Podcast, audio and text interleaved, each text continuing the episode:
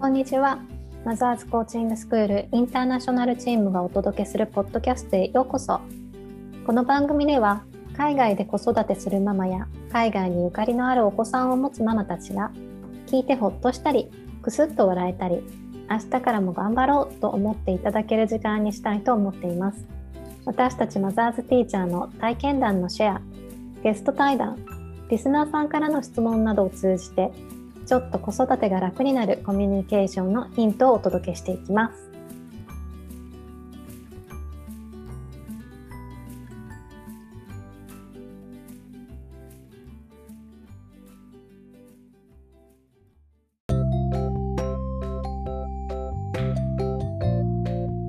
では今日もグローバルママカフェ始めていきたいと思いますまずは自己紹介からさせていただきます私はフランスで活動しています。諸岡かなです。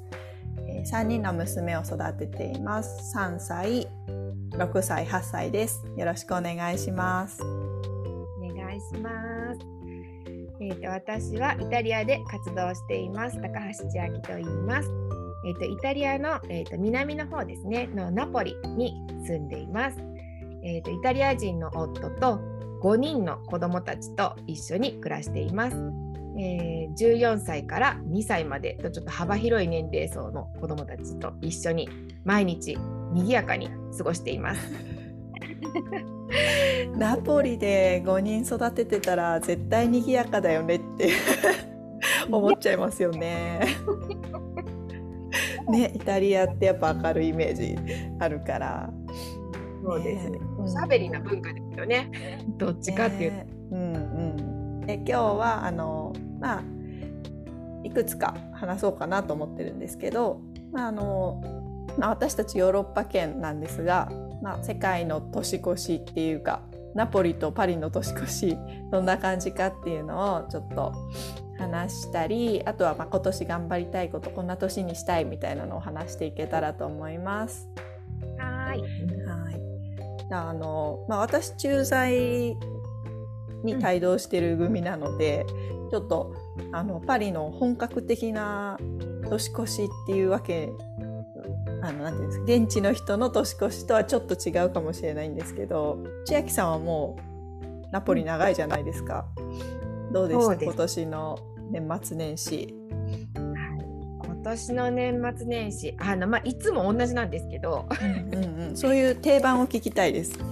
定番ですね。うんうん、あ年末年始、えっとままずあのクリスマスがとりあえずありますよね。でクリスマスがあって、うんうん、で終わってでやった31日来たってなると大体まあやっぱ家族あのどっちかって言ったらクリスマスは家族でお正月はまあ友達と会ったりもするんですけどやっぱりあの、ね、そうなんですよ。でもカウントダウンする時はやっぱり大体家族で家族親戚でっていうのが多くてですね。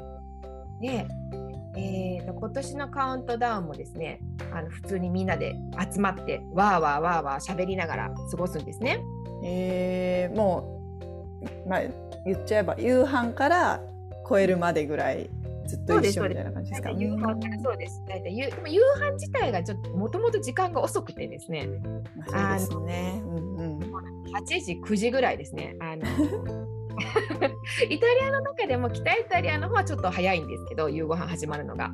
そうなんだ。南イタリアの方が遅いんですよね。だから一般的な夕ご飯の時間が9時とかなんですけど、あまあ子供がいるのでちょっと、みたいな感じですね。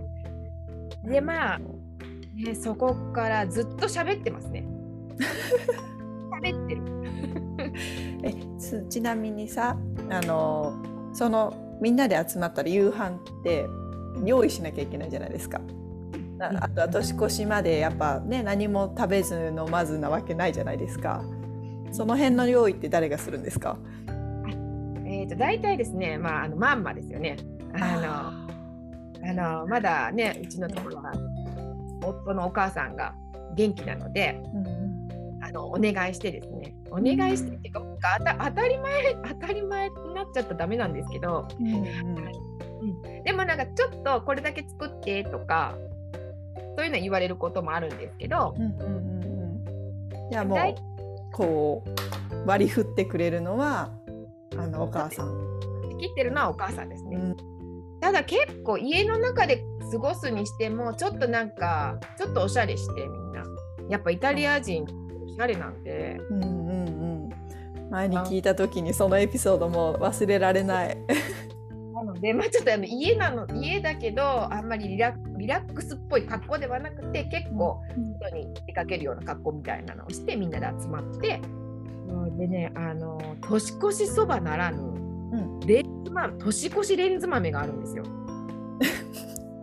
そうどどえーと、レンズ豆は分かります？あの平べったいコンタクトレンズみたいなねそうちっちゃい豆なんですけど。えっ、ー、とあれをどうやって食べるんですか？食べるってことですね。あのまああの普段からよく食べるんですけどあれをでそこに本当あの昔ながらの方法で言うと豚足ですね。あの豚の豚の足、豚足を入れて炊いたレンズ豆を食べるっていうのがえー、煮込んでるんだ。私あの節分の豆のイメージだった 煮込み煮込みです煮込みです。じゃ一粒一粒食べるのかなって思ったんですけどあじゃスプーンで食べるんです感じですね。なるほどなるほど。とあのレンズ豆がレンズ豆をお金に例えてて。であのお金がねいっぱいまた入りますようにっていうようなこういう感じで多分食べてるっていう感じですね。うん、へえ。他になんかあるんですか？お金だけ？祈願するのは。お金がやっぱ お金が入ってくるようにって言って食べてますねみんな。へえ。いやそっか。で日本だと七福神みたいないろんな神様いるじゃないですか。ごめんなさいなんかイタリアの人お金しかお金しかなんかお願いしてないんだって思っちゃって今イタリア人ねお金好きですねああそうなんですねへえだからなんかやっぱり ちょこれお正月から話飛びますけどね。あの、はいはい、やっぱりなんていうかこうイタリアってやっぱり人付き合いとかコネとか大事なんですよ。うん。なんかそれも前回言ってらっしゃった気がする。だからやっぱりそういうところに、まあ、お金を直接あげるってことはしないですけど、うんうんうんこうまあ、物で釣るじゃないですけどこう何かをね。するっていう習慣が結構ありますね。なるほど。つながるためにつながるためつながるためにですよこれも。なるほどね物をあげるにはお金がかかりますもんね。どうしてもみたいな。学校のとかにも、結構プレゼントをねあげたりとかするんですけど。へえ。どんなタイミングですか？例えばじゃあ旅行に行ってきました先生旅行に行ってきたから先生にお土産買ってきましたよって言ってあげたりとか友達なんかクラス全員にとかじゃなくて先生に。全員やってることもあるんですけど、うん、でも先生にはやっぱちょっといいものあげたりまあちょっと仲良くしたいですね。なるほど。コネをつかみたい先生。ですよね。ちょっとあの自分のポジションにいる先生とか、うんうん、そういう技を皆さんちょこちょこ使ってますねやっぱり。えー、まあだからそれがすっごい特別なんじゃなくても結構通常にそういうまあ、下心もあありつつ渡すのが通常みたいな。あ渡す人もいますよいますけど、うんうん、なんかやっぱなんか渡すのも結構あるっていう、うんうん、なんていうか、面白い感覚ですね。お願いしたい時にプレゼントを一緒に渡すみたいなの結構あります。うん、でもまあプレゼント習慣もともと結構根付いてるんで。うんうんうんそうですよね。なんかあのクリスマスの時もあの別のねカナダとオーストラリアのと中国にいるあのマザーズティーチャーたちが話してた回でもあの欧米はプレゼントあげがちみたいなそうです、ね、すごい量のプレゼントあげるみたいな感じでしたもんね。あれ聞いてて、うん、そうだそうだと思いました。本当。ね、私実際私衝撃でしたもんね。ちょっとあの最初来た時に、うん、え、なにプレゼントあげちゃっていいのって思う。なんか子供にこんなに量のプレゼントあげちゃうのって、まあ、子供は嬉しいかもしれないけど、うんうん、なんかちょっと与えすぎちゃってるようなっていうかね、ちょっとこれ当たり前と思ったらこれ大変だなと思いながら。そうだよねでもまあでも年に1回ならねとは思わなくもないんですけどでは思ってるんですけど。クリスマスでしょ、うん、で誕生日でしょ、うんうん、誕生日ってもう一つなんか名前の誕生日みたいなのがあるんですよ。名前の誕生日。えっ、ー、とな名付け名付けた日みたいな。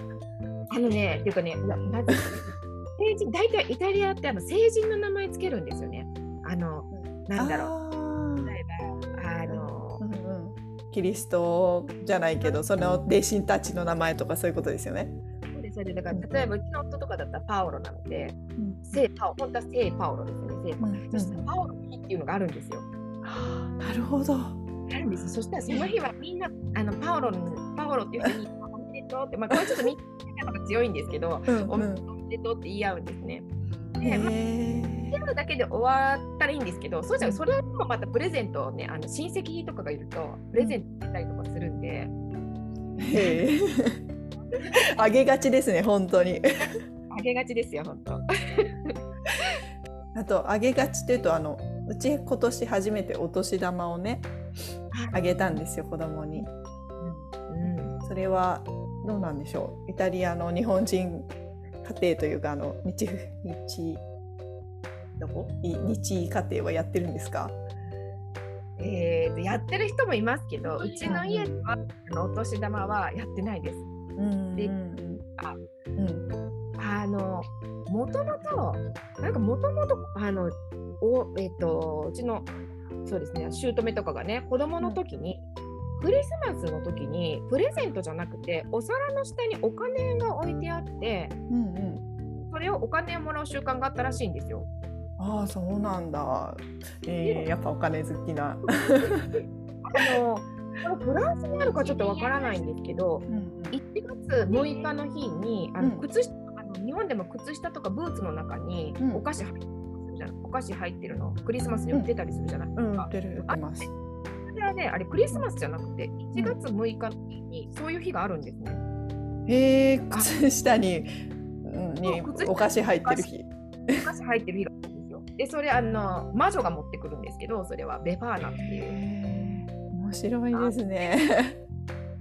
そうなのでそれがなんかあのそう姑が言うに昔はそのクリスマスはお皿の下にお金が置いてあって、うん、であのそのベファーナっていう1月6日の日にプレゼントをもらってたっていう話があってですね。へあのもうおじいちゃんおばあちゃんがくれる、うん、それを思いくれるんですね子供にお金を渡すんですよ。1月6日にあクリスマスに？クリスマスにもあクリスマスに？クリスマスの時もらってた習慣があるから。一応のお年玉っていう制度はあるんだよっていう話はするんですけど、うんうん。うん、でここ今イタリアなのでそうですね、私もうねあのもらったお金もらったしねっていう話で終わらしてます。うん、そうですね、ちょっとね短期間にもらいすぎちゃいますもんね。そうなんですよね。うんえー、そしていろいろ地方によってなんだろうクリスマス期間が長い長いって言ったらあれですけど面白いですね。えフランスはね1月6日にあのガレット・デ・ロワっていうケーキを食べる日。の中になんだっけフェーブなんかこういう。そうです。フェーブっていうなんか陶器のちっちゃい、うん、なんだろう、うん、ちっちゃいミニチュアみたいなのが入っててで、それを、まあ、みんなででっかいのでっかいあれはねアーモンドパウダーのケーキなんですけどあのパイ生地で包んだ。それを切り分けてで食べるんですけどそのフェーブが入ってる人が今年の王様みたいな。いいことあるよみたいな。そうあれあれやっぱりイタリアにはなくて。あそうなんですね。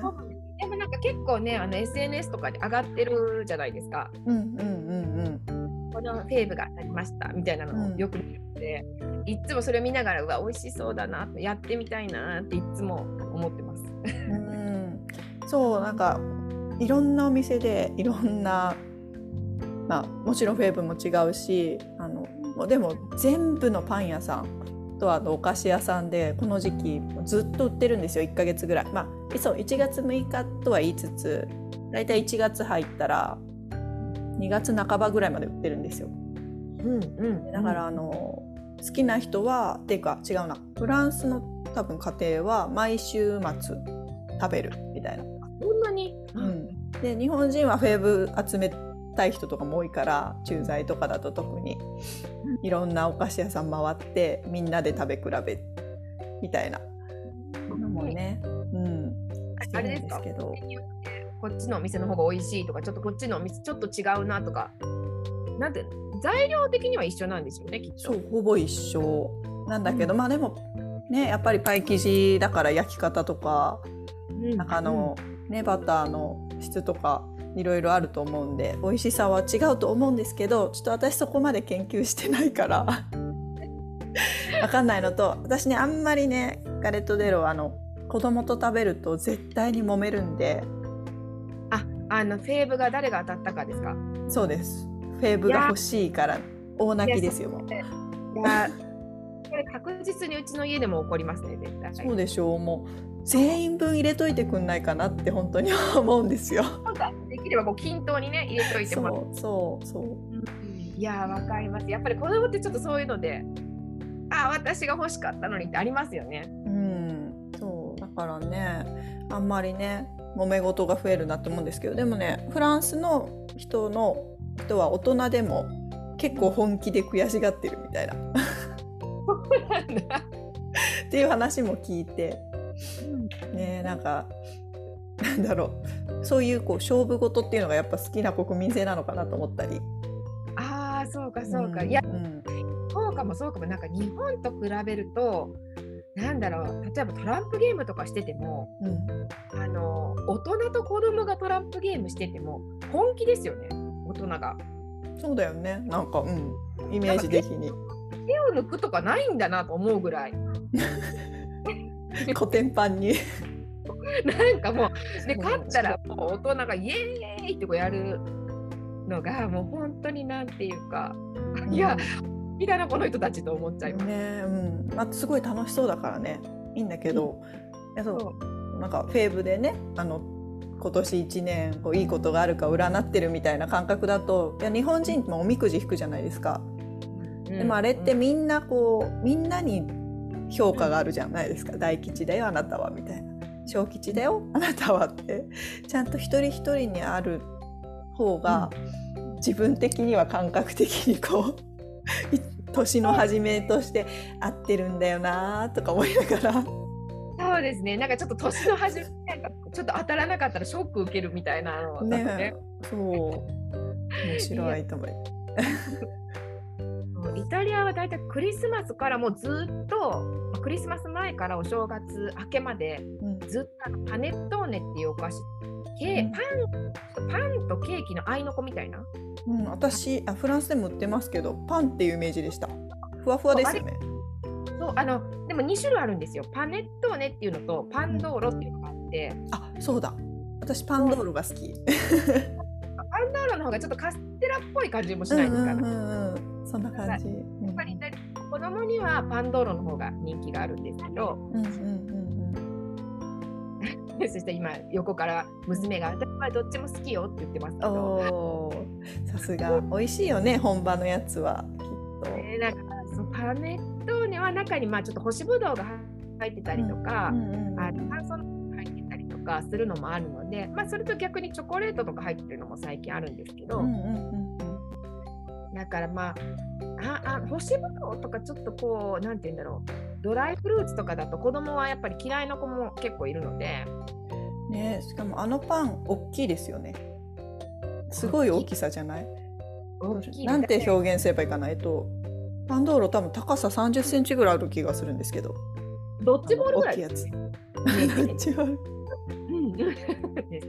ら大体友達の家とかに遊びに行くこの季節だと大体あれ箱に入って売ってるんですね。ねうんうんうん、入って上にこう紐がついてて持っても持ち歩きやすいようになってるんですよ。なってます。うんうん、持ってブラブラ持ちながらこう友達の家に遊びに行くっていう。うん、そうだよね絶対に人と一緒に食べる前提の食べ物ですよね、うん、あれもね。そうですね。ねカレット・デロはもうしっかり。そうね。そう。さそっか千秋さんちは家庭で消費できるんですね。あれ。えっとなんか本当でも結構なカロリーなんですけど。うん、うん、うんうんねそう。そう。こっちの食べ物。まあ、クリスマスからごちそうがねやっぱりスーパーとかでもよく売られてるからだ買ってみたりするんですけどやっぱりカロリー高いなっていう食べ物も多くって。ね、うん、そうごちそうだからね。あでもそれ言ったら日本のねおせちとかもカロリーはあるのでやっぱりごちそうはしょうがないんだなとは思ってるんですけど。クリスマスツリーも1月、イタリアは大体1月6日までそのベファーナが来る日ですね。うんうん、セタニアの日っていうのが本当の名前なんですけど、その1月6日の日までがイタリアだとクリスマスの期間っていうふうに一応なってて。長いですねやっぱり。うんうん、だからあのクリスマスツリーも出しっぱなしでいいので。うん、それねすごい違和感でした。えまだそうなんだクリスマスなんだみたいな。そう師走師走じゃない。大晦日にクリスマスツリーがね、うん、スーパーとかに普通にあるのがどうも去年はね違和感だった去年っていうか一昨年か。一昨年は違和感だったんですけど今年は慣れちゃいましたね。なんかキラキラしてて綺麗だねぐらいの。なんかなんかでもこんな長い期間クリスマス、なんかのんびり楽しめるのもいいなってちょっと日本でだと、うん、日本でだと本当あのデパートのディスプレイとかの人も大変だろうなと思うんですよね。あクリスマス終わって変えなきゃいけないじゃないですか。ね一番忙しい日になっちゃうよねクリスマスのなんか 開けた日が。そうなんですよね。なんか年末のえなんとなく気持ちも世話しないっていうか、うん、年末慌ただしい中でクリスマスからお正月に変えなきゃみたいなのが、うん、多分日本あると思うんですけどその辺のんびりしてますね。あのお正月もなのでテーブルクロスは赤色のもうバリバリクリスマスのモードで食べますよ。イタリアはだから。なるほどね、うん、あののんびりな年末なのはあれかなと思ってイタリアも一緒かな。あのクリスマスってバカンスシーズンじゃないですか。冬休みっていうか。だからで旅行に行く人も結構。いますいます。うん、だからそのクリスマスの片付けとか新年の用意とかしてる暇ないんじゃないかなと思って。ああそうかそうか、うん、そうです。うん、うちも年末ちょっと旅行に出かけちゃったんですけどで帰ってきたのが30日で、うん、なんかでもやっぱり新年1日ぐらいはごちそう食べたいよねって思いつつ思いつつ何にも用意してなかったから、やばいと思って31日にスーパーに駆け込むっていう。そうあ日本人せわしいわと思いながら。もうそうなったらもうあれですよ。来年から来年じゃ今年か今年からあのレンズ豆炊いてください。何何？あレンズ豆？確かに お腹にたまるからね。そうです一応でもそのレンズ豆がメインで食べるわけじゃないんですよ。あのメインとか全部食べ食べた中でさらにレンズ豆を食べるんですけど。でなんか年越しまでのこうつまみみたいなつまみっていうかまああれで年越しはもう夕ご飯で食べる人もいたり年越しで食べる人もいると思うんですけど、レンズ豆も本当そんな感じで夕ご飯でも夕ご飯のメインではなくて、うんうん、夕ご飯は別にけどその付け合わせであレンズ豆食べとかなきゃダメだよっていう感じ、縁起物的なね。うんうんでもあの、ね、いいですよ。あの多めに炊いとくと次の日もレンズ豆の中にパスタ掘り込んで食べればいいので。確かに。便利。ね、そういうところも日本人ってこうすごい手をかけておせち料理を作るじゃないですか。うん、なんかですごい綺麗にこうお重にキュッキュッキュッキュッって入れてるのを、うん、あのまあ、フランス人のあの日本語のできるフランス語の先生がもうなんかすごいよねみたいな絶対フランス人はやらないよみたいな。いやー本当にあれも芸術作品ですよ本当に。うんうん、本当芸術作品だなと思います。ねそれをね普通の主婦がやったりしますもんね。ね私も一回ぐらいやってみたいなと思うんですけどイタリアで。うんうん、なかなかちょっとね材料集めから大変ですよ。ですよね。材料集めえてやろうと思ったら結構な日にちを要するなと思って。下手したら1週間じゃ終わらない。やっぱりイタリア式でレンズ豆ですよ。